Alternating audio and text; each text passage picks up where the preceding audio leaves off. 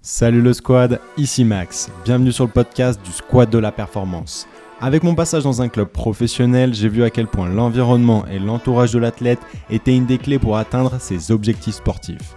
À ce micro, tu entendras des professionnels de tout horizon qui vont te dévoiler leurs meilleurs conseils santé et performance. Rejoins le squad dès maintenant. Aujourd'hui, le squad, j'accueille un combattant de jiu-jitsu brésilien avec les abdos taillés au couteau. Je parle bien sûr de Julius de la chaîne Purple Bell Kitchen. Julius, bienvenue sur le podcast du Squad de la Performance. Peux-tu te présenter rapidement à ceux qui ne te connaissent pas? Bonjour Max, eh ben, écoute, merci de m'avoir invité sur ton podcast. Ben, écoutez, euh, moi je suis euh, Julius de Purple Bell Kitchen. Comme tu l'as bien dit, euh, je, fais du jiu-jitsu brésilien, du grappling, de la lutte à livrer. J'ai passé 40 ans. Je ne fais pas que des sports de combat. J'ai fait du foot pendant 10 ans, j'ai fait du judo, j'ai fait du kickboxing, j'ai fait de la course à pied, j'ai fait du vélo, de la natation, j'ai touché à tous les sports, en compétition, en amateur. Je viens de la campagne, j'ai été militaire, j'ai été agent de protection rapproché, je suis maintenant naturopathe et conseiller en nutrition. Je m'oriente principalement vers les sportifs. Voilà, c'est moi, j'ai résumé l'histoire. Mais tu vois, je ne savais pas du tout ce passé euh, d'agent de sécurité, tout ça, et ce passé militaire. Comment euh, tu as switché? Ah, Le switch, il s'est fait vraiment progressivement. Euh, comme je disais, j'ai grandi euh, jusqu'à mes 18 ans à la campagne où je n'ai pas vu grand-chose. Je me suis engagé à l'armée à 18 ans après avoir eu mon bac. J'ai passé 6 ans à l'armée. J'ai toujours voulu faire des choses. Alors, j'étais dans les unités de combat.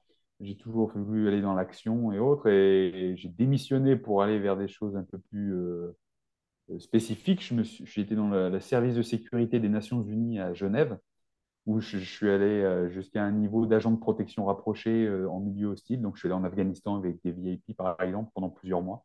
D'accord. Euh, et ben, j'ai une femme et qui m'avait pas connu militaire. Et quand je l'ai vu pleurer tous les jours en échange visio quand j'étais en Afghanistan, je dit à un moment donné, il va falloir que je fasse un choix parce que soit je finis tout seul, enfin, dans tous les cas, c'était si j'arrêtais pas ce que je faisais, j'aurais perdu ma femme, tu vois. Et je l'aime tellement que maintenant je suis encore avec. Donc j'ai plaqué tout. Je me suis retrouvé dans un bureau. C'est pas bien passé, tu vois, un lion en cage, burn-out, dépression. Et j'ai dit, je peux pas continuer comme ça. Et je me suis formé à la naturopathie parce que je voulais aller vers quelque chose qui m'animait, qui regroupait à la fois l'alimentation, la nutrition, la santé naturelle, le sport, l'activité physique. Tout ça combiné, bah, on trouve ça dans la naturopathie. Donc je me suis formé en parallèle de mon boulot jusqu'au jour où j'ai dit, ben, je suis prêt à me lancer tout seul. Et maintenant, ça fait depuis 2015-2016 que, que, je suis naturopathe, conseiller en nutrition. Et j'ai construit euh, Purple Bell Kitchen en 2017, après avoir eu toi, un an, deux ans d'expérience de, naturopathe.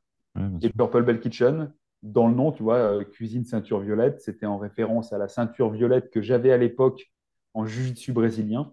Mhm. Et ça s'est lancé juste comme ça, une histoire de, de blog euh, avec des recettes. Et ensuite, comme ça a pris, et alors que je n'avais vraiment pas cette intention de lancer ça euh, à, but de business, hein, façon de parler. Hein. D'accord. Ça a pris. Et ben, en fait, euh, l'activité de naturopathe, je l'ai mise dans Purple Bell Kitchen. Et maintenant, quand j'accompagne quelqu'un, c'est du conseil en nutrition, mais façon naturopathe. C'est vrai que justement, tu as cette euh, spécificité-là. Justement, quels sont les profils de tes clients?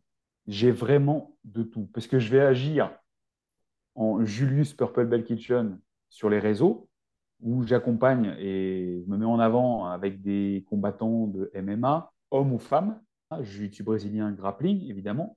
Mhm. Mais en parallèle, comme j'ai touché à tous les sports, et pas touché que quelques mois, hein, j'accompagne aussi des trailers, des triathlètes, j'accompagne des, j'ai accompagné des footballeurs de, de Ligue 2, des nageurs, euh, voilà. Et puis, à, ça c'est le côté sportif.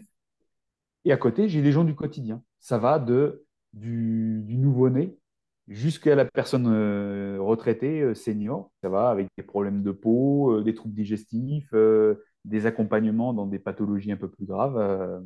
J'ai à la fois la, catégorie sportive et la catégorie plus personne du quotidien parce que je ne suis pas qu'un sportif, je suis aussi naturopathe avant tout. Et je me permets d'accompagner les gens. Donc, je ne soigne pas, hein, je ne suis pas médecin, c'est j'accompagne. Les personnes sont, sont accompagnées par les médecins et moi, je suis là, je fais ma petite touche en fonction de leurs demandes. Ouais, tu as une spécificité qui, est importante et qui permet effectivement d'aller un peu plus loin, je pense, euh, sur la réflexion. Je vais te poser une question euh, très claire. Quel est le point de vue des, médecins? Je sais qu'il y en a qui sont euh, un peu trop euh, bornés. Quelle est ton expérience avec euh, la science traditionnelle, dirons-nous? L'avis qui ressort, c'est que les naturopathes, ce sont des charlatans. Hmm, Voilà, carte sur table. Donc, euh, je pourrais très bien pa- passer pour un charlatan. Et d'ailleurs, on voit bien avec l'actualité, euh, quand on pense à des gars comme euh, Thierry Casasnovas, euh, dont on a parlé dernièrement, ou encore un autre naturopathe qui avait eu- fait faire des jeunes, et il y a eu un décès, ou Irène Grosjean, qui, sont, qui elle aussi est une naturopathe reconnue. Ben, d'accord. bien sûr, il suffit qu'il y ait un une chose qui, qui n'aille pas, et tout de suite, on le met en avant, hmm, et on descend tous les naturopathes en flèche. Sachant que les personnes que j'ai citées précédemment, moi je- j'en connais un particulièrement et il n'y a aucun problème avec. Ça peut être du charlatanisme parce que peut-être ça ne va pas dans le mainstream des, des lobbies pharmaceutiques et autres, mais je ne voudrais pas m'étendre là-dessus. ouais, Le truc, c'est que euh, moi je ne veux pas faire de dogmatisme. La médecine euh, traditionnelle, euh, chez le docteur, chez le chirurgien, chez- ben, ils sont là. C'est une médecine d'urgence, c'est une médecine chimique, mais qui fonctionne faut, faut dire ce qui est, euh, pour les urgences. Mais il y a des petites choses pour lesquelles ils ne sont pas peut-être pas aussi efficaces que euh, un naturopathe Paulette, un naturopathe formé, bien évidemment, pas formé sur Internet et tout. Il faut aller en école, il faut pratiquer des années. Moi, j'ai fait deux ans, deux ans de- d'école de, naturopathie. Plus, j'explique pas euh, la quantité de bouquins que j'ai lus, de formations que je me suis payé en parallèle, en France, à l'étranger. Donc, hmm, quand je dis que j'ai commencé en 2015, c'est en fait, j'ai commencé de me former en 2013 en fait, je, je veux dire que je suis en formation continue. Ensuite, pour revenir à ta question de base, comment on est perçu aussi par la médecine euh, conventionnelle, hein, il y a aussi des, médecins qui, se forment, eux, à la naturopathie, qui sont médecins naturopathes, chose qu'on appelle euh, plus dans le milieu américain ou en Belgique et en Suisse, la médecine fonctionnelle, la médecine holistique. Et ça, c'est super intéressant. Ça veut dire, il y en a, il y en a qui sont ouverts, mais c'est vraiment une minorité. Je sais que tu es quelqu'un qui voyage quand même beaucoup. Est-ce que justement, euh, tu t'es intéressé aux différentes visions de la naturopathie dans les différents pays? Et si oui, euh, que- que- quels sont-ils? Il faut savoir qu'en France, la naturopathie n'est pas reconnue. Elle n'est pas reconnue. Donc, moi, j'exerce en tant que naturopathe. N'importe qui pourrait dire du jour au lendemain, je suis naturopathe. J'ai voyagé en Europe. En Europe, la naturopathie, dans certains pays, c'est reconnu. En Allemagne, en Suisse, au Portugal, par exemple. Et les gens vont voir, alors je ne dis pas tous les gens, bien évidemment, mais une bonne partie de, de personnes vont voir le naturopathe parce qu'ils savent que c'est un peu l'étape avant d'aller voir le médecin conventionnel où on sait qu'il y aura du chimique. Donc, des, des fois, il y a besoin. Bien Donc, les sûr. gens sont assez ouverts. Donc, comme c'est reconnu, la population est ouverte. Elle est ouverte à ce genre de pratique. En France, il y a encore des, des personnes à qui on va dire euh, je suis naturopathe, ils ne savent pas ce que c'est. Ils se disent c'est quoi Ils entendent pâte, ils se disent ostéopathe ou choses comme ça. Voilà, c'est un truc où on va toucher les gens. Et... Non, voilà. Parce que ça n'est pas reconnu en France, bah, les gens n'ont pas une, belle, une bonne appréhension, sachant que c'est reconnu en Europe. J'ai voyagé en Asie, j'ai voyagé en Amérique du Sud, en Amérique centrale. Voilà, il y a des, même si des fois ça ne s'appelle pas naturopathe, c'est le même principe. Et comme c'est reconnu ou d'usage traditionnel, eh bien les jeunes, les personnes vont être euh, ouvertes à, à- à cette pratique. Ouais, je vois. Au niveau de, de l'histoire euh, de la nation, etc., Mm. tu peux avoir euh, des, des différences euh, assez intéressantes. Justement, donc, tu disais que tu, tu accompagnais différents profils, sportifs ou non. J'aimerais qu'on se focus véritablement sur les profils sportifs que, que tu Oui, accompagnes. Qu'est-ce que tu apportes en plus à tes combattants grâce à la naturopathie? La naturopathie, c'est une vision holistique. Ça n'est pas que l'alimentation, ni Mhm. que euh, renifler des huiles essentielles ou euh, boire des tisanes. C'est une vision holistique. Et chaque naturopathe a une façon de procéder, bien évidemment. Mais moi, ce que je vais faire, c'est bien évidemment, je prends en compte l'alimentation, mais ça, c'est en dernier. Parce qu'avant ça, on va, je vais prendre en compte comment la personne bouge, comment elle transpire, comment elle respire, comment elle élimine, par toutes les voies d'élimination du corps, comment elle boit, ce qu'elle boit, comment elle dort, comment elle dort, euh, comment elle euh, récupère, comment elle se sent au réveil. Et à la fin, on va parler de l'alimentation, voir euh, la quantité d'aliment- d'alimentation, comment elle mange, à quelle heure, la répartition, la couleur des aliments, la capacité de digestion. C'est pas juste dire, OK, tu fais un plan repas et tu manges ton poulet riz brocoli trois fois par jour. Ça va bien plus que ça. Et ensuite, bien évidemment, le côté naturopathique fait que ben, on a une formation avec tout ce qui est euh, euh, phytothérapie et aromathérapie, donc les plantes et les huiles essentielles. Si on a besoin de conseiller des plantes pour, ben, par exemple, aider pour le sommeil, ou peut-être pour aider à mieux digérer, ça, je le mettrai euh, dans, dans, le plan final que je recommanderais. les sportifs, eux, ils se disent, ils se disent pour performer, qu'est-ce que je dois manger? Je me vends comme conseiller en nutrition, parce que des fois, on dit naturopathe, les gens ne savent pas ce que c'est, ou ils disent attention, c'est des charlatans. Donc, je veux dire, je suis conseiller en nutrition, naturopathe. On va parler de nutrition, mais la naturopathie, tu vois, j'englobe tout dans mes questionnaires et dans mon débriefing. En fait, ce qui est assez intéressant, c'est que c'est la porte d'entrée. La nutrition est la porte d'entrée, parce que c'est là où euh, les gens vont, vont plus euh, connecter. Puis c'est le truc un peu plus euh, concret, on va dire, peut-être. C'est clair. Il y, a, beaucoup plus peut-être euh, d'objectivité. Et puis, euh, il y, a, tout, euh, tout ce brouhaha autour de, la nutrition. Et d'ailleurs, je pense que les gens sont, pas mal perdus à, ce niveau-là. Mais au final, dans ta prise en charge, c'est que un maillon de la chaîne. Et c'est pas forcément le premier par rapport à ce que tu viens de nous dire. C'est pas du tout le premier. C'est vraiment quand moi je fais mes, mes, entretiens de base, mais en fait, les questions sur l'alimentation, ça vient en dernier et ça prend cinq minutes, alors qu'un entretien, ça peut durer une heure, une heure et demie. Quand j'ai décortiqué comment la personne respirait, dormait, éliminait, digérait, déjà, tu as une image globale de la personne. Et tu, tu sais déjà ce qu'elle va te dire par rapport à ce qu'elle mange ou comment elle mange. Tu sais déjà. Hmm. D'expérience, bien, évidemment, maintenant. Oui, bien sûr. Et pourquoi c'est important pour moi de prendre tout ça en compte? Parce que les gens, ils viennent me voir, les sportifs, pour être performants ou pour mieux récupérer ou pour perdre du poids pour une compétition. Voilà, ou suite à une blessure pour mieux récupérer. Mais certes, on est ce qu'on mange. On est ce qu'on mange. Nos, cellules physiques se, euh, se régénèrent avec euh, les briques qu'on lui donne, bien évidemment. Mais euh, ce n'est pas que ce qu'on mange. On sait qu'il y a une grosse partie de la récupération et de la production hormonale qui se fait pendant le sommeil. Donc, si ton sommeil n'est pas optimal, comment veux-tu que ça se passe de manière optimale et récupérer plus vite, par exemple. En fonction de comment tu t'oxygènes, comment tu respires, la qualité de ton oxygène, ce que tu bois, si tu bois assez, qu'est-ce que tu bois? Ça aussi, ça va avoir un impact sur, sur ton hydratation, sur l'assimilation des vitamines hydrosolubles, par exemple, tu vois? Mm, mm. Tout ça, c'est à prendre en compte. En fait, quand tu parles de tout ça, au final, tu parles de récupération, tu parles de performance, tu as parlé euh, de perte de poids, mais dans un objectif euh, sportif dans un sport pesé, dont on parlera euh, plus tard dans le, dans le podcast. Finalement, moi, ça m'évoque beaucoup l'aspect euh, micronutrition, qui est beaucoup plus spécifique, on va dire, que, que les macronutriments, protéines, glucides, lipides, qui vont être, je pense, une, une, base fondamentale dans une perte de poids classique. Mais là, dans ces cas-là, précisément, finalement, quelle est la place de la micronutrition et comment tu mets en place cet accompagnement avec tes sportifs? La micronutrition, en fait, ça n'est qu'une qu'une étape dans, cette façon de s'alimenter ou dans, la nutrition. Comme tu l'as dit, micronutrition, ça va être c'est le focus sur les micronutriments. Bien se dire que les macronutriments, protéines, glucides, lipides, c'est bien de les apporter. D'ailleurs, beaucoup de gens pensent manger sainement parce qu'ils respectent leurs macros. Il faut savoir que ces macronutriments, protéines, glucides, lipides, ne seront exploités par le corps qu'à la hauteur de leur rapport en micronutriments. Donc les micronutriments, vitamines, minéraux, oligoéléments.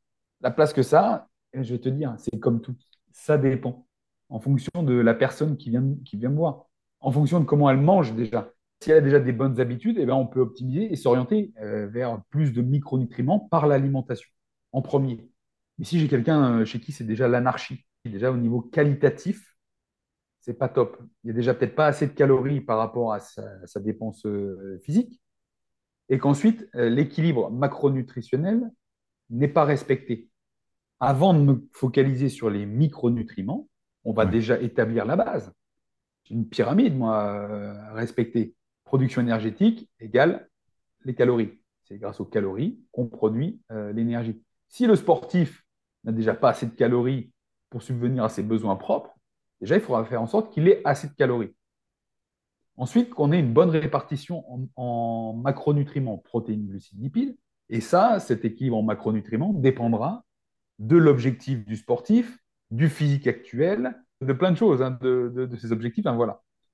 Et une fois qu'on a mis cette base calories, macronutriments, après on peut s'intéresser aux micronutriments, vitamines, oligo, euh, et minéraux. C'est dans, dans, cet ordre d'importance qu'il faut aller. Et comment je fais avec les personnes? Ben voilà, ça, ça dépendra d'où on part. Si déjà la personne a déjà assez de calories, on va voir comment elle répartit ses macronutriments. Déjà, en ajustant ça, déjà, paf, ça peut euh, faire passer un cap supérieur. Si déjà il y a les calories et les macronutriments en place, comment on peut faire pour intégrer plus de micronutriments? En changeant, bien évidemment, la qualité de l'alimentation ou en mettant tel ou tel aliment ou peut-être en prenant des compléments, au cas où. Parce que les compléments, quand tu me demandes comment je prends en charge ces, athlètes, donc je répète, hein, je me répète parce qu'il faut, que ça, faut que ça rentre chez les gens. Je dois avoir assez de calories, avoir une bonne répartition en macronutriments. Ensuite, je m'intéresse à la qualité de mon, alimentation pour apporter assez de micronutriments. Ensuite, il y a deux choses. Le timing de la nutrition. Et ça, ça dépend de qui on est, comment on digère, quels sont nos entraînements, est-ce qu'on a un travail à côté? Donc, le timing de la nutrition. Et au-dessus, la pointe de la pyramide, pour dire c'est le moins euh, important, mais c'est ce qui peut faire la différence aussi, ce sont les compléments alimentaires. Les compléments alimentaires qui vont bien sûr compléter l'alimentation. Mais ça, maintenant, les gens se focalisent sur les compléments avant de mmh. penser à la base. Mmh, mmh, Réfléchissez, tous ceux qui, toutes celles et ceux qui nous écoutent, la base, et une fois qu'on a appliqué la base, on peut peut-être prendre des compléments.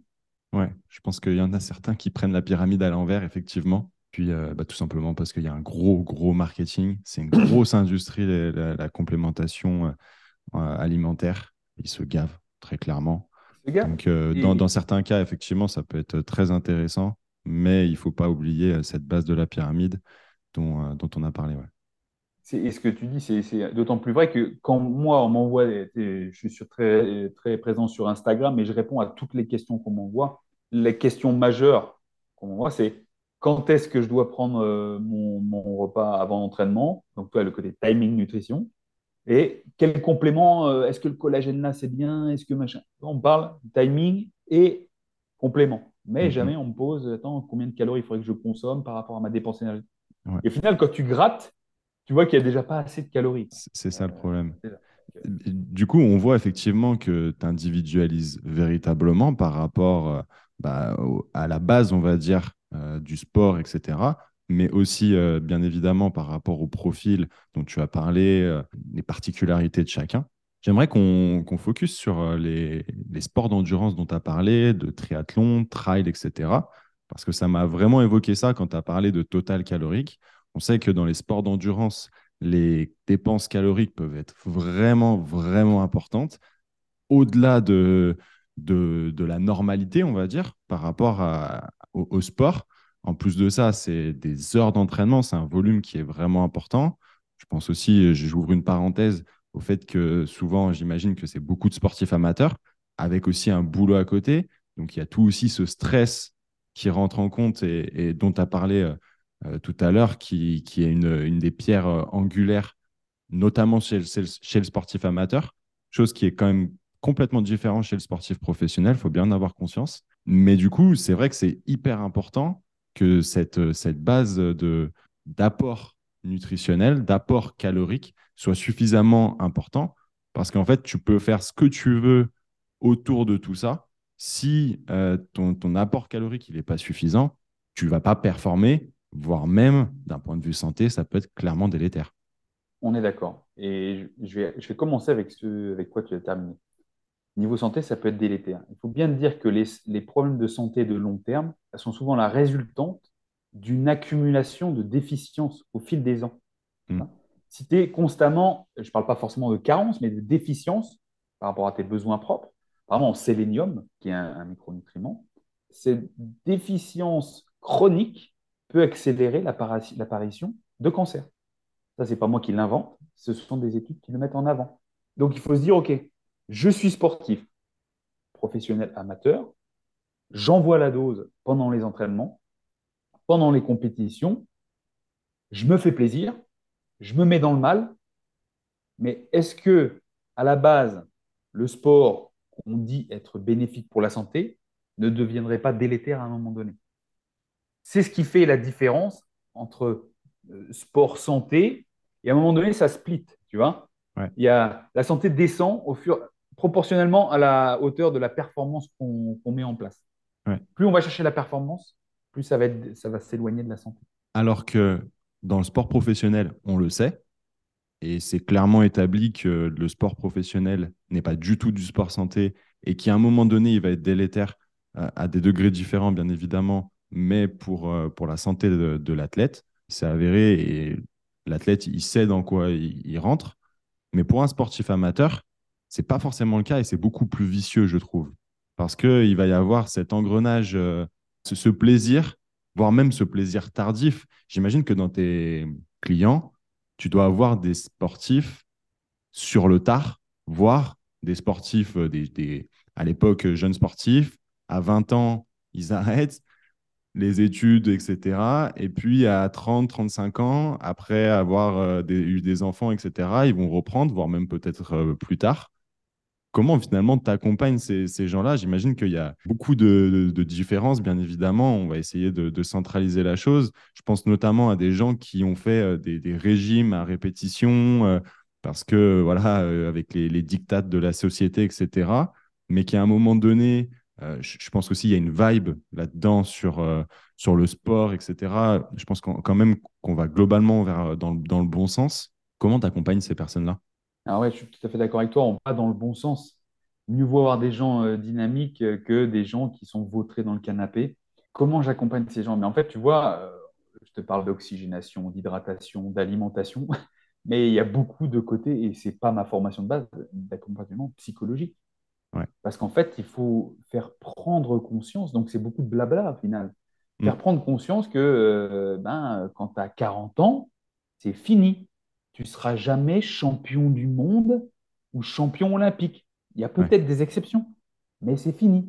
Quand tu as 40 ans, que tu es un peu en surpoids, que tu as déjà euh, deux enfants, que tu as un boulot qui te prend toute ta, journée euh, et que en même temps, tu ne veux pas faire trop de concessions sur les apéros et, et le barbecue, au final, je veux dire, non, tu ne seras pas champion du monde. Et le sport que tu vas te mettre en grosse dose pourra même être délétère. Donc en fait, c'est, c'est, euh, je parle beaucoup pour faire prendre conscience aux gens, sans, les froisser et sans vouloir leur couper l'herbe sous le pied, parce que comme je te dis, je, suis vraiment plus pour qu'ils aillent faire du sport plutôt qu'ils soient sédentaires. À côté de ça, euh, il y a des personnes que j'accompagne. Quand moi, je regarde aussi, euh, je fais l'analyse globale, je leur demande comment ils s'entraînent et la fréquence d'entraînement par rapport aussi à leur activité euh, quotidienne, hein, professionnelle, familiale et autres.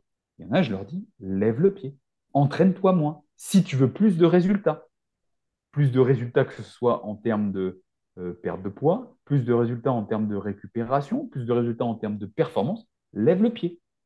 Que des fois, le plus est l'ennemi du mieux. Moi, je vais leur dire, c'est je fais prendre conscience mais pour que je fasse prendre conscience à la personne, je suis vraiment obligé de passer par cette individualisation dont tu, parlais. Moi, je, je marche qu'à l'individualisation. Bien évidemment, il y a des consignes générales. Après, il faut aller dans l'individualisation. Une fois que je sais comment la personne vit, je vais pouvoir dire, non, mais attends, là, par rapport à tout ce que tu me dis en symptômes et par rapport à tes objectifs, ça, c'est trop. Ça, c'est trop ou ça, c'est pas assez. Et ça, on va réguler. Peu importe ce que c'est, que ce soit sur l'alimentation, l'hydratation, l'activité physique. En fait, on se rend compte que ce qui est important, c'est que les actes suivent les objectifs, ou en tout cas d'adapter les objectifs à nos actes et à, notre style de vie. Parce que parfois, il y a une, grosse différence euh, qui, va se créer, et parfois, en fait, de manière vraiment euh, très, très rapide, et avec une désinformation complète euh, liée aux réseaux sociaux, etc. Et je pense que c'est là où c'est intéressant d'aller consulter des professionnels de santé et du sport. Et, je vais rebondir sur quelque chose. Toi, quand je vais dire aux gens, euh, lève le pied parce que là, ça va être trop pour toi. Et en parallèle, ce que tu me disais au début, euh, enfin juste avant, j'accompagne aussi des gars, des triathlètes qui s'entraînent beaucoup et qui mm. mangent peut-être pas assez. Mm. Je vais faire un parallèle entre les deux. C'est que les deux profils pourraient me dire, non, mais ça va, je gère, je me sens bien. Mm. Et oui, je me, ils se sentent bien parce qu'en fait, le corps, c'est une machine parfaite. Elle s'adapte. Ouais. Et donc, naturellement, quelqu'un qui va s'entraîner beaucoup comme un triathlète, mais qui ne va pas manger à la hauteur, qui ne va pas apporter autant de calories qu'à la, hauteur de ce qu'il dépense, à un moment donné, son métabolisme va s'adapter.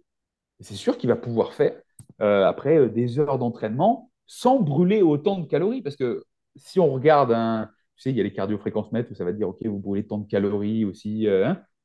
ah ouais, vous avez brûlé tant de calories. Oui, mais tu n'en as pas consommé autant. Et si on additionne ça au fil des mois, le mec n'a pas perdu non plus tant de kilos que ça. Tu vois ce que je veux dire quoi Tout simplement parce que son métabolisme s'est adapté et que la personne, physiologiquement, s'est adaptée. Et donc, comme tu dis, ça a baissé son niveau. En parallèle, le, gars qui a 35, 40 ans, des enfants, un boulot et qui euh, va faire euh, une heure de sport par jour, alors on me dira, une heure de sport par jour tous les jours, ça fait 7 jours sur 7, 7 heures d'entraînement. Au final, une heure d'entraînement sur une journée, ça n'est que 4 euh, ou 5% de ta journée. Mm. et reste à savoir ce que tu fais les 23 autres heures. Si mm. les 23 heures, tu es sédentaire, tu es dans le syndrome du sportif sédentaire. C'est-à-dire qu'il faut te considérer comme un sédentaire.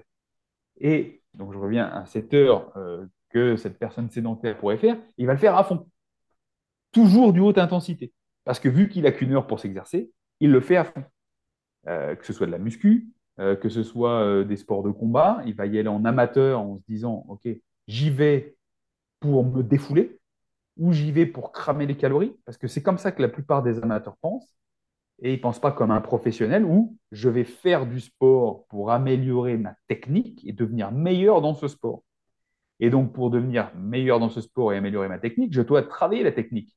Donc, si je travaille la technique, je ne peux pas travailler à haute intensité tout le temps. Peux travailler à basse intensité et connecter euh, le cerveau et les muscles. Et euh, voilà, c'est ça ce, ce parallèle. C'est à la fois, je vais toujours à fond, mon corps s'adapte, mais je deviens sous-optimal. Et de l'autre côté, c'est ben, je suis quand même sédentaire je vais à fond très peu sur ta journée, mais tout ce que je fais en activité, c'est que à fond. Mm, mm, et le mm. reste du temps, bah, c'est à fond, mais à fond, à fond de zéro. Quoi. Donc, il n'y a pas de progression là-dessus. Et en fait, c'est ça qu'il faut réussir à faire prendre conscience aux gens. C'est dire, OK, les intensités, bah, varie les intensités quand tu t'entraînes.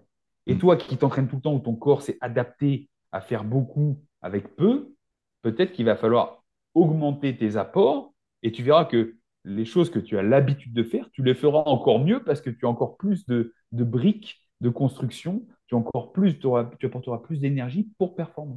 Ouais, c'est intéressant ce que tu dis euh, sur cette notion de sportif sédentaire, parce qu'il y en a qui croient que c'est un oxymore, mais en fait pas du tout. C'est malheureusement, je pense, la, réalité de même la majorité des sportifs euh, français, voire, même euh, dans le monde. Je parle bien sûr des amateurs Bien que dans le professionnalisme, euh, il y a des fois, on peut se poser aussi euh, la question, hein, parce que le sportif professionnel qui va se faire son, heure d'entraînement, mais qui euh, derrière va être sur, sur FIFA, etc., toute, toute la journée, on, connaît aussi.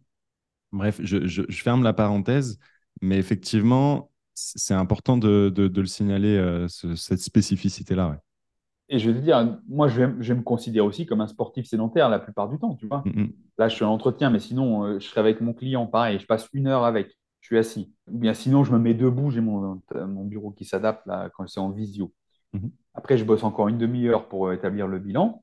Après, ben, je vais avoir un autre client, puis ça peut très vite passer comme ça toute la matinée, euh, puis l'après-midi, et puis je vais faire ma séance de muscu le soir ou de ouais. dessus et, et c'est plié. Et en fait, voilà, j'ai fait une heure, une heure et demie, allez, peut-être deux mm-hmm. heures max.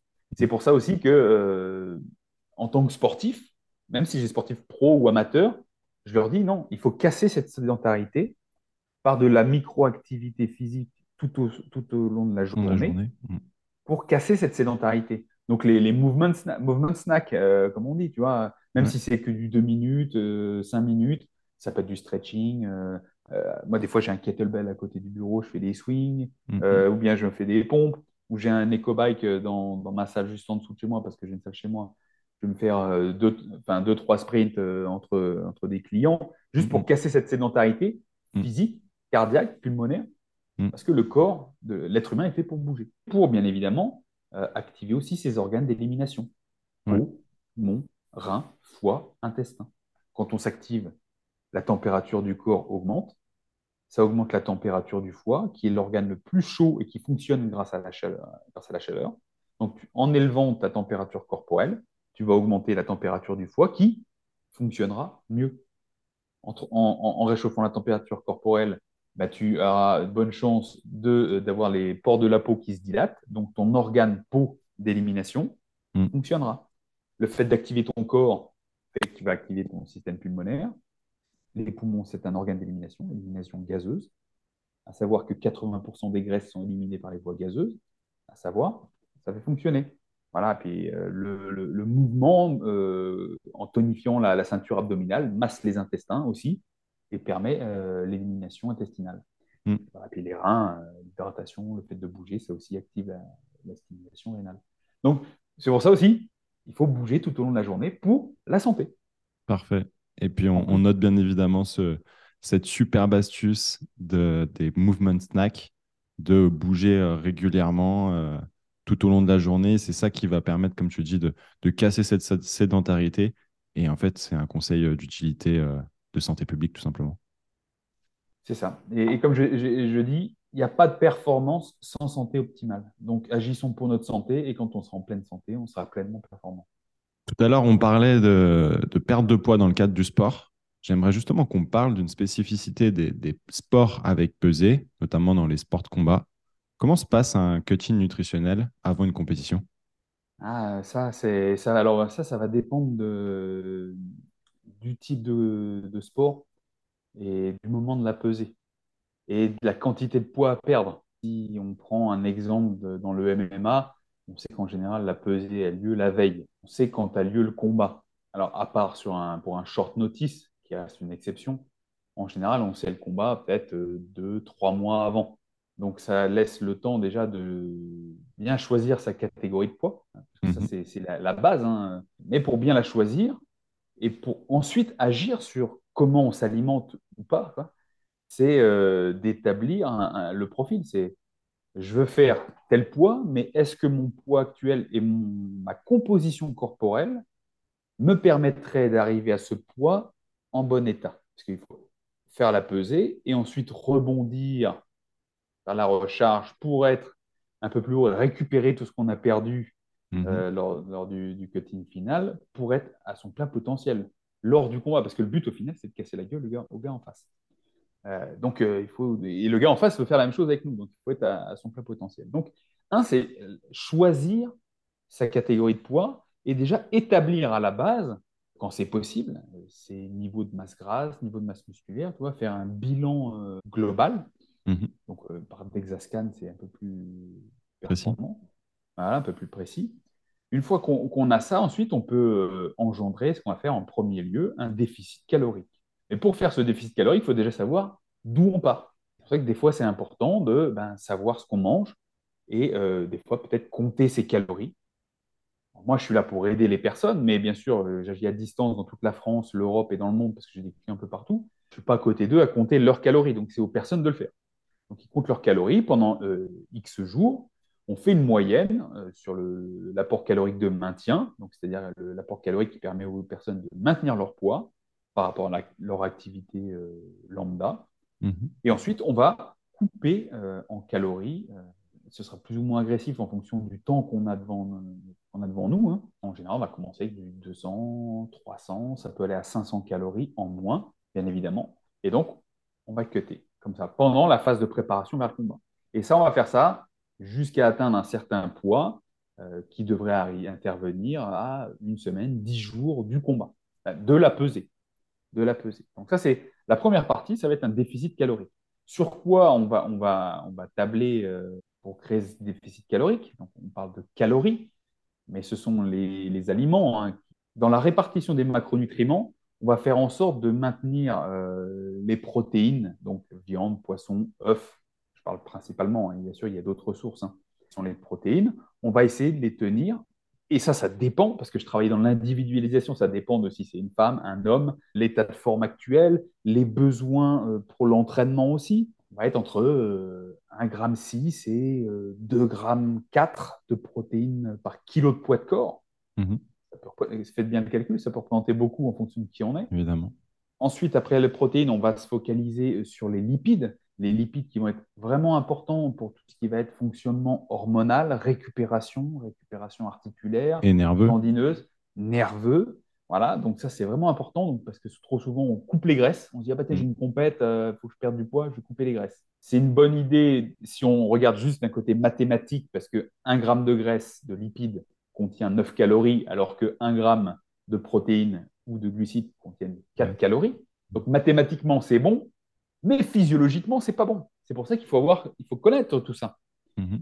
Donc les, les, lipides, on va essayer de les maintenir entre 1 gramme, 1 gramme 5 par kilo de poids de corps. Et ensuite, il reste euh, les, glucides qu'on adaptera, bien évidemment, en fonction du total calorique qu'on aura défini. Lors de la dernière semaine, euh, avant, avant de se peser, ben en fait, la, difficulté réside dans savoir quel, quel sport on fait, quand est-ce qu'on se pèse, combien de temps on a pour récupérer après la pesée. Comme je dis, le MMA, souvent, ben, c'est euh, peser la veille et tu as 24 heures pour recharger. Si je prends du jiu-jitsu brésilien, par exemple, très souvent, en fonction de l'organisation, c'est tu te pèses 10 minutes après du combat. Donc là, là euh, la recharge, elle est minime. Mm, mm. Donc en fait, l'anticipation de la perte de poids n'est pas du tout la même. En MMA, tu pourrais dire, OK, je perds 7-8 euh, kilos et je vais les reprendre sur les 24 dernières heures, potentiellement. Et le jiu-jitsu brésilien, c'est OK, euh, ben, il faudra peut-être miser sur perdre que 2-3 kilos parce que si je perds 7-8 kilos, et principalement aussi avec la, déshydratation et autres, je ne vais pas être dans mon état de forme euh, optimal. Du coup, la stratégie sera complètement différente. C'est complètement différent. C'est complètement différent. La stratégie pour perdre le poids et la stratégie après la pesée. Pour le récupérer. Parce que pour le MMA, par exemple, on va, euh, sur la dernière semaine, engendrer, eh ben, il y aura un petit moment, et c'est ce qu'on évite vraiment, c'est la déshydratation, parce que l'eau, c'est vraiment hyper important mais on va éviter euh, tout ce qui génère de la rétention d'eau, donc tout ce qui va être sel, trop de glucides, parce qu'il faut savoir que les glucides, quand ça rentre dans les muscles, hein, il faut que ça rentre dans les muscles, hein, bah, ça, 1 gramme de glucides attire à lui 3 à 4 grammes d'eau. Donc, bah, c'est aussi du poids sur la balance. Donc, on, va réduire les glucides, voire les couper sur la dernière semaine. Pas de sel. On va éviter de générer du poids inutile pour la peser. Et par poids inutile, eh ben, j'entends parler des légumes parce que ça représente beaucoup de volume, ça peut représenter du poids, du poids dans les intestins. Donc en fait, on va euh, pouvoir les couper à l'approche de la pesée et s'orienter vers des aliments denses nutritionnellement. Puisqu'en fait, ce qu'il faut bien garder en tête, c'est que le déficit calorique, pour perdre du poids progressivement, il va être important jusqu'à 10 euh, jours, une semaine avant la pesée. Mais la semaine du cutting, on peut très bien être avec un bon apport calorique. Ce qu'on veut, c'est le poids sur la balance par densité nutritionnelle, je pense par exemple, tu vois, as les, beurres d'oléagineux, toi, purée de cacahuètes, purée d'amandes et tout. Tu vas en manger un tout petit peu, ça va t'apporter beaucoup de calories. Mhm. Donc, l'avantage sur cette dernière semaine, c'est que bah, comme tu auras beaucoup de calories, tu auras quand même cette capacité d'avoir de, l'énergie en toi. Mhm. Mais sur la balance, c'est 10 ah grammes. Pas grand-chose. C'est 10 grammes. Mhm. C'est 10 grammes. Alors qu'en termes de légumes euh, ou même de riz, pour avoir la même quantité de calories, il faudrait que tu manges, boum, un gros volume, ce qui représenterait sur la balance quelque chose de plus important. C'est ça qu'il faut garder en tête. La première partie, c'est vraiment perte de poids progressive, calculée. Et à la fin, on peut apporter des calories. Les calories n'ont plus tant d'importance, c'est le poids. C'est ça qui, prédomine. Et le fait d'avoir cette stratégie sur toute la fin, sur vraiment les derniers jours, dire OK, j'apporte quand même pas mal de calories, te permet d'arriver dans un état pas trop dégueulasse, euh, où tu te sens en forme quand même, tu es au poids, et ensuite, une fois que tu t'es pesé, ben, il te reste à recharger euh, en hydratation, bien évidemment, sels minéraux, euh, glucides, parce que ce seront les glucides qui seront déterminants pour la haute intensité, qu'il faut bien prendre en compte. Très très clair. On précise bien évidemment que c'est dans un cadre de performance et sur un laps de temps qui est très court, malgré tout, que c'est pas tenable dans le temps et qu'en aucun cas, ça a visé de, santé euh, générale. Ah, ça n'a aucun but de santé. Le truc qui pourrait être de santé, c'est le déficit calorique sur la première euh, partie. Dire, OK, mhm. je suis un petit peu en surpoids, on a tous du gras, on va faire un petit déficit calorique, nous fera perdre du poids, on maintient des bons apports en protéines, des bons apports en lipides. là, on soutient le muscle, on soutient le système hormonal, on mm. perd un peu de graisse, voilà, mm. très bien. Mais par contre, la dernière phase où tu coupes tous les légumes, tu fais que de la densité nutritionnelle, tu te déshydrates, ça n'a rien à voir avec la santé. C'est pour la peser et derrière, on va bien se recharger. On va être même un petit peu en excédent en, faisant attention à la capacité de digestion de, la tête qu'on accompagne. Là, ça n'a rien à voir avec la santé. Mm, mm.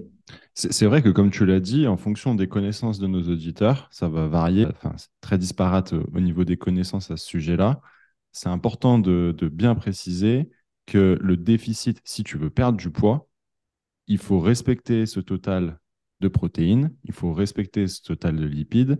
Là où tu vas jouer, le, plus sur ton déficit calorique, c'est sur les glucides, mais surtout que ce soit fait très progressivement, là où on peut voir euh, des, choses un peu euh, bah, très, drastiques, très, euh, très agressifs. Et au final, c'est ce qui permet, ce dont tu parlais tout à l'heure, d'avoir une chute du métabolisme basal.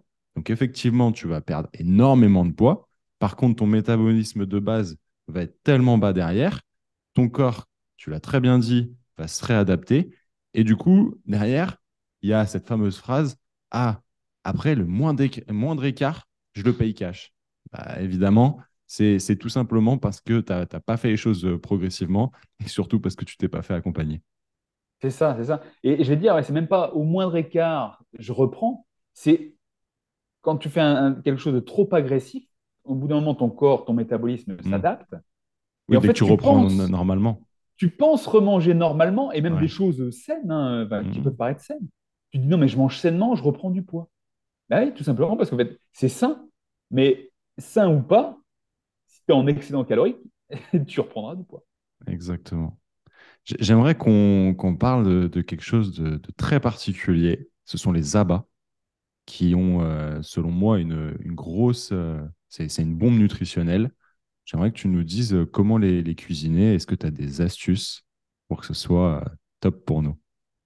Alors, moi, je vais te dire une chose, je suis tout à fait d'accord avec toi, c'est le bon, les bons termes, les bombes nutritionnelles. Les abats, rien que quand on dit abats, la plupart des gens regardent avec des yeux comme ça. Ah non, c'est pas pour moi, pas pour moi. On pourrait se dire que c'est un effet de mode, les abats. Parce que si on regarde un peu sur les réseaux sociaux, il y a tout le monde hmm. qui se met à manger du foie, du cœur de bœuf. À savoir que moi, du coup, tout a augmenté. voilà, c'est ça, c'est ça, c'est ça. Moi, je viens de la campagne, je te, je te dis ça, depuis le début, je vais avoir 42 ans, je mange ça depuis que je suis gamin. Normal. On mange des tripes, on mange du foie, du foie de volaille, des gésiers, euh, des couilles de mouton. Ouais, ouais, ça se mange, c'est très bon. Les bombes nutritionnelles, pourquoi? Parce qu'en fait, dans les abats, si on prend le foie, par exemple, tu vas avoir des protéines, des lipides. Donc là, on parle de macronutriments. Mais en termes de micronutriments, tu as à peu près toutes les vitamines qui existent, à part la vitamine C, qu'on trouvera principalement dans les, dans les végétaux. Mais on n'a pas de vitamine C, mais on a du collagène dans les, abats, et le foie particulièrement. Dis-toi que la vitamine C, c'est un précurseur du collagène. Même si on n'a pas la vitamine C, on a un de ses dérivés. Donc oui, c'est une bombe nutritionnelle. C'est dense, c'est ce qu'on appelle la densité nutritionnelle. Pour un petit bout, on a vraiment tout ce qu'on pourrait espérer avoir. Après, il y a le côté cuisine. Comment on fait pour faire manger ça à quelqu'un qui n'aime pas? Eh bien, moi, je veux dire, pensez aux gamins. Peut-être que vous n'avez pas d'enfant, ou rappelez-vous quand vous étiez enfant et que vous n'aimiez pas tel ou tel aliment, que faisait votre maman? Eh bien, elle le mixait et elle le mettait dans une soupe, elle le mixait, elle le mettait dans une purée, eh ben, je vais vous dire, en tant qu'adulte, faites un peu la même chose. Alors, c'est sûr, vous me dites, bah, mixer, mettre dans la soupe, euh, bah, on mixe et on achète de la viande hachée. À côté, vous achetez du foie ou du cœur de bœuf, par exemple, très riche en coenzyme Q10. Ça, c'est super important pour les. C'est un super antioxydant, euh, c'est super pour les sportifs, hein, les santé cardiaques et, autres. Hein. Hop, on coupe en petits morceaux, on met dans un mixeur, on mixe, on mélange avec la viande hachée, tu fais ton petit burger et tu as mangé du cœur de bœuf, tu t'en es même pas rendu compte. Personnellement, moi, je me fais poêler, je le mange comme ça, j'ai aucun, aucun problème. Voilà. Et ce que je viens de dire pour le cœur de bœuf, tu peux le faire aussi avec du foie, du foie, de volaille ou du foie de bœuf. Tu mixes, n'es pas obligé d'en mettre des grosses portions. Tu mixes, tu mets avec une viande que tu apprécies, tu mets des épices, tu rajoutes de l'ail, un peu de poivre, un peu de gingembre ou un peu de curcuma. Comme ça, en même temps, tu as des épices anti-inflammatoires et, euh, et c'est bon pour ta santé boum, tu fais ton petit burger, ton, tes petites meatballs, les boules de viande. Tu fais cuire ça au four ou avec un petit peu de ou du beurre ou de l'huile de coco à, la poêle. Et c'est plié. Aussi simple que ça. Le, but, vraiment, c'est de le faire, de le mettre avec des aliments que tu apprécies. Et on parle des abats là, mais ça pourrait être tout simplement pour un aliment qu'on n'apprécie pas particulièrement. Ouais. Oui, oui, Déjà, c'est ce dont parlais avec les enfants. ouais. c'est ça. Commence déjà avec une petite quantité. Et au lieu de se dire, ah, j'en mange un petit peu, puis je mange que ça, ou je vais avoir que le goût qui va être prégnant et qui va me dégoûter, peut-être, ou pas. Parce que déjà, psychologiquement, si on se dit que c'est pas bon, ce sera pas bon dans la bouche. hein. Ça, c'est aussi une approche. hein. Évidemment. Mais si tu en prends un petit bout et que tu sais que tu le manges parce que tu veux les apports nutritionnels qu'il y a dedans, pourquoi ne pas euh, le mettre avec quelque chose que tu apprécies? Tu aimes la patate douce, tu te fais qu'une patate douce, tu enfonces ton petit bout de, de foie de volaille dedans, là, et tu le manges avec.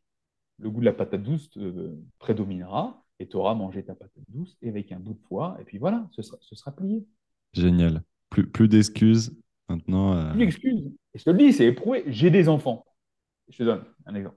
Moi, j'adore les sardines. Les sardines, c'est euh, un petit poisson gras qui apporte des oméga 3. Et on sait tous que notre alimentation est dépourvue d'oméga 3. Mes enfants, on en mangeait beaucoup des sardines quand ils étaient petits. Et puis à un moment, je crois qu'ils ont été dégoûtés un petit peu. Mais maintenant, si je leur fais des sardines avec du riz, du coulis de tomate euh, ou une petite ratatouille, tu vois, j'écrase la sardine, je la mélange avec le tout, je leur mets ça. Ils savent qu'il y a la sardine, mais comme ils aiment le reste, Mhm. ben, ça part tout seul. Par contre, si je fais le gros bourrin et que je leur mets la sardine comme ça dans l'assiette avec euh, des haricots verts, en leur disant, tiens, c'est ça, ben, évidemment, ça va bloquer au niveau du cerveau. Ben, nous, en tant qu'adultes, c'est pareil. Faisons petite quantité avec quelque chose qu'on apprécie, allons-y progressivement et sachons pourquoi on le fait. Pas le faire parce que c'est une mode, ça, c'est pas important. C'est OK, se dire, je suis sportif, j'ai des besoins. On parlait d'apport calorique, certes, mais aussi d'apport en micronutriments plutôt que d'acheter des compléments, peut-être que si j'intégrais un peu plus souvent des abats, qui sont des bombes nutritionnelles, eh ben, et que je les intégrais progressivement dans mon alimentation, j'aurais peut-être besoin de moins dépenser en compléments, et à savoir que les abats, ce sont des aliments très peu chers. Mhm. Vous avez 300 grammes de foie de volaille pour euh, 2,50 euros. Du foie de bœuf, alors je ne dis pas du foie de veau, parce que le foie de veau, c'est plus cher, mais du foie de bœuf, euh, vous avez 200 grammes peut-être pour 1,40 euro. Voilà, c'est aussi moins cher que du steak. Mm. Et nutritionnellement, plus intéressant, parce que le steak ne vous apportera que des protéines, du fer, du zinc, tandis que le, le foie de, le foie de bœuf vous apportera les protéines, un peu de, li- un peu de lipides, et euh, toutes les vitamines. C'est ça qu'il faut prendre en compte. Impeccable. Très, très clair, factuel, avec euh, quelque chose de. Une mise en pratique euh, impeccable. Merci beaucoup, Julius. Comment tu vois l'évolution du sport en France d'ici 10 ans? Moi, je le vois bien sûr se professionnaliser un peu euh, à l'américaine, parce qu'on on est en décalé avec les États-Unis. Le monde entier est décalé avec les États-Unis. Je ne pense pas que ce soit forcément un super modèle, mais d'un point de vue sportif, euh, je pense que c'est quand même quelque chose qui a permis, le sport a permis aux États-Unis de faire sortir des gens de, contextes sociaux et les propulser à, des hauts niveaux dans la, dans la société, mais aussi euh, ça a permis de- d'exploiter leur plein potentiel dans la vie. Et je pense que ça va se développer comme ça, où les gens, euh, les jeunes auront plus d'opportunités dans les écoles et autres pour euh, bah, aller dans des écoles de foot, des écoles de rugby. Ça existe déjà, mais je pense que ça va augmenter encore. Il va y avoir ça. Donc ça va permettre d'augmenter tout ce qui est carrière sportive et euh, autour du sport, bien évidemment. Donc ça, c'est quelque chose, je pense que d'un point de vue business, c'est intéressant à exploiter aussi. Clairement. D'un autre côté, il y a aussi quelque chose qui est, moi je suis beaucoup, euh, beaucoup d'actualité, euh, le e-gaming. Mais je pense que ça, ça va prendre aussi beaucoup d'ampleur. Je ne sais pas si c'est un bien, mais je pense que le sport aussi va partir beaucoup là-dedans. Tu vois, ça me fait penser, tu parles du e-gaming. C'est vrai que j'ai l'impression que quand tu vas dans une salle de musculation, souvent, y a beaucoup d'anciens geeks qui sont dans, ces salles-là. Et je, tr- je trouve ça assez intéressant euh, de, voir euh, d'un point de vue sociétal la raison pour laquelle euh, ça se passe comme ça. Ouais, c'est vrai, c'est vrai. Et, dans e-gaming, ouais, voilà, tu vois, ça s'est bien développé, je pense, avec l'histoire du- des confinements pendant la période Covid. hein. Et tu vois, maintenant, bah, on parlait de triathlètes, de cyclistes et autres. Les gars qui sont chez eux pendant la, la période hivernale, ils sont sur leur vélo, euh, Clairement. sur le home trainer, Ouais. avec, euh, bah, ils sont en online, Ouais. en, en virtuel, enfin, avec des gars qui sont au bout du monde et ils font des courses vélo et tout. Mm. Euh, connectés. Des gars, pareil, je crois qu'ils font ça en, en rameur. euh, ouais. course comme ça, connecté. Tu vois, c'est connecté. Tu es chez toi, tu es connecté. Alors, euh, moi, je suis content parce que les gens vont bouger plus, tu vois.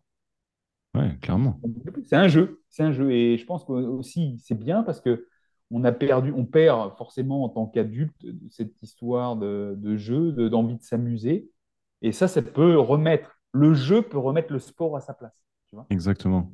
Parce que ça reste euh, la base du, sport, effectivement, euh, le, jeu, hein, comme les Jeux olympiques. C'est pas pour rien, parce que c'est quand même la, base euh, d'un point de vue vraiment depuis des millénaires.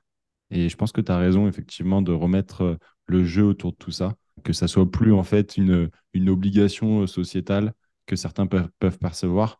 Nous, on, est sportifs depuis, depuis la tendre enfance, on a été éduqués là-dedans, donc pour nous, ça, paraît vraiment naturel, mais c'est vrai que ce n'est pas le cas de tout le monde. Donc, effectivement, c'est là-dessus où je pense qu'il y, y a, un vrai, un vrai axe à prendre d'un point de vue vraiment sociétal.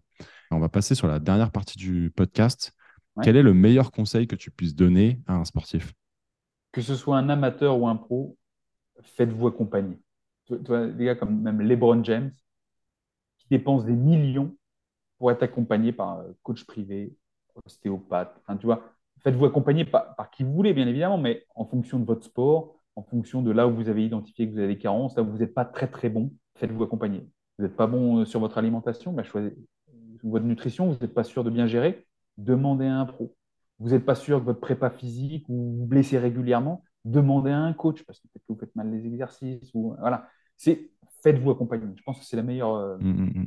la meilleure solution. Faites-vous accompagner pour apprendre. Le but, c'est quelque chose que je fais par quand j'accompagne mes, mes, clients, je leur dis mon but, c'est pas de t'avoir comme client toute ma vie. Mon but, c'est de te donner des clés.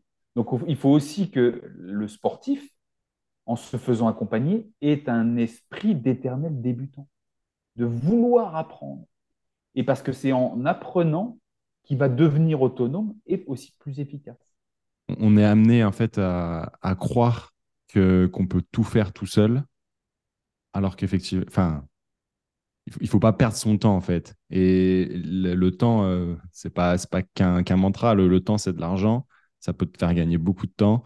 Et si tu penses que tu n'as pas les moyens, souvent, euh, bah, la pointe de la pyramide pose-toi la question de ce que tu mets en complément et tu auras sûrement de, de, l'argent en plus.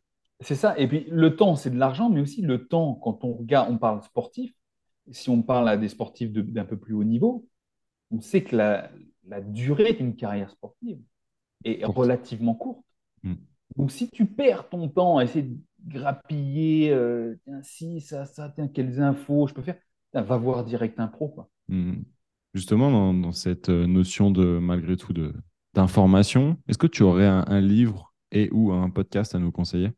Moi, le livre que je recommande tout le temps, c'est Stratégie de prospérité de Jim Rohn. Ça n'a peut-être rien à voir avec le sport. Quand on dit prospérité, les gens pensent à argent, mais la prospérité, c'est on peut prospérer dans tout l'argent, le bonheur, l'amour, euh, la santé. Et donc, en fait, euh, ce bouquin, si tu l'appliques à ton quotidien, à tes objectifs, tu réussiras partout. Et mm. bien sûr, si tu as une carrière sportive, tu veux mettre en place une carrière sportive, ou si tu as des objectifs sportifs, tu lis ce bouquin, et si dans ta tête, ton objectif, c'est le sport, tu verras qu'en lisant ce bouquin, tu, vas tout orienter vers ton sport et comment tu peux mettre les choses en place. Bah, merci beaucoup. C'est vrai que en fait, c'est un livre de, business, euh, j'imagine, de développement personnel. Jim Rohn, c'est un entrepreneur américain euh, très, très connu en tout cas euh, par ceux qui, s'intéressent à, ce monde-là. Je pense qu'il faut s'intéresser à, ces, à ces mecs-là qui, sont euh, qui sont très, très euh, pertinents sur plein, plein, plein d'aspects. Je suis en train de lire le livre de Jack Confield, Le succès sur ah Jack. Ok, oui. Qui est, un, pavé, mais en fait, qui te permet d'éviter, je crois, de, d'acheter tous les livres dans ce domaine-là, parce que tout est centralisé, c'est incroyable. si j'avais lu ce, ce livre-là plus tôt, je pense que j'aurais gagné du temps justement. Ah ben oui, c'est ça. si tu pouvais passer un moment avec une personnalité, qu'elle soit vivante ou non, qui serait-ce et pourquoi? Avec euh, Napoléon. Parce que, alors, bien qu'il y ait plein de choses à redire sur ce personnage, c'est un gars qui vient d'un petit village. Mm. Il a construit un empire. Il n'avait pas forcément un physique euh, au-delà de la norme, même mm, petit. Même à l'époque. voilà, pas forcément joli ni rien.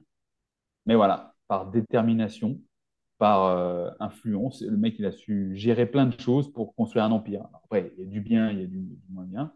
Euh, moi, j'aimerais bien passer la journée avec lui euh, pour savoir un petit peu l'état d'esprit qu'il a, qu'il a animé pour partir de rien et vouloir toujours plus. Comme ça, ce qui a peut-être mené, enfin, ce qui a mené à sa perte aussi. Hein. Mais parce qu'il a mis en place aussi des choses qui régissent encore notre monde aujourd'hui. Mm. Et, on ne s'en rend pas compte, mais très peu de, personnalités euh, connues ont eu un impact encore, euh, ont un impact, auront même les personnalités d'aujourd'hui auront un impact dans deux siècles. C'est ça aussi qu'il faut se dire. Donc, moi, c'est vraiment avec une, personne, euh, Napoléon, c'est la personne avec laquelle j'aimerais passer une journée. Tu vois, on parlait de livres tout à l'heure. Ça me fait penser à l'auteur Robert Greene, qui, qui, a lu, qui a écrit notamment Power et puis les, les 48 lois du, du pouvoir du, ou du succès, je sais plus. Enfin bref. Et justement, il, parle de tout ça, de, de, de, cette histoire. Et au final, euh, tu te rends compte qu'il y a des mécanismes qui sont euh, identiques, parce que tout simplement, euh, depuis des, des, millénaires, on n'a pas tant changé que ça d'un point de vue humain, en fait. C'est vrai. J'aime bien lire des, des bouquins, des, des biographies de, de, grands leaders ou de grands sportifs ou autres. Mm tout ce qui ressort, c'est qu'au final, ils avaient, quelque chose, un but qui les animait déjà depuis, depuis jeunes. Les personnes savaient s'entourer. Ils ont toujours, c'était vraiment l'entourage. Ils ne se sont jamais construits tout seuls. Donc c'est quelque chose qui les anime et savoir s'entourer. Ouais. C'est ce, ce, qui se recoupe tout le temps. Exactement. Pas forcément, euh, comme tu le disais, dans le sport, mais de manière euh, vraiment générale. Donc, euh, et c'est pas pour rien, effectivement. Parce que, comme tu l'as dit, même Napoléon, hein, il ne s'est pas fait tout seul. Voilà. Mm, mm. Quel serait le meilleur moyen de, te contacter pour aller un peu plus loin euh, sur tous les sujets qu'on a abordés euh, à travers ce podcast? Alors, vous pouvez me contacter directement sur Instagram à Purple Bay Kitchen. Sinon, je suis aussi sur Facebook. J'ai aussi une chaîne YouTube où je fais euh, des, petites recettes, je fais des questions-réponses. Mhm. Et sinon, vous pouvez m'envoyer un, un, email à purplebellkitchen.gmail.com, tout simplement. Sachez que sur Instagram, je réponds à tous les messages. Eh ben, parfait. Le message est passé et puis on mettra bien évidemment tout ça en lien dans la description. On va passer à la dernière question, la question passe décisive. Qui aimerais-tu entendre passer au micro du squat de la performance? Alors, je ne sais pas s'il est passé déjà. C'est Sean de, de Upside Strength. Je pense que ça pourrait être quelqu'un euh, qui, niveau euh, préparation physique et autres, qui, a quand même, pareil, qui est bien calibré. Quoi, je pense hmm. qu'il aurait beaucoup à, apporter à ton podcast. Ouais, ouais. Et puis quelqu'un de qui semble très humain. Je l'ai rencontré à Genève en, septembre dans le cadre euh, d'un mentorat avec euh, Kevin Ferreira. Et ouais, c'est des gens qui sont, qui sont très, très friendly et, qui donnent beaucoup. Bah, ça serait un, plaisir de pouvoir échanger avec Sean. Merci beaucoup pour, euh, pour la reco. Julius, je te laisse le mot de la fin. Si vraiment vous voulez aller plus loin dans votre carrière sportive, plus loin dans votre performance, performance sportive, mais performance de vie, Rappelez-vous, c'est la santé qui déterminera votre performance. Agissez pour vous, agissez pour votre santé, agissez pour votre performance.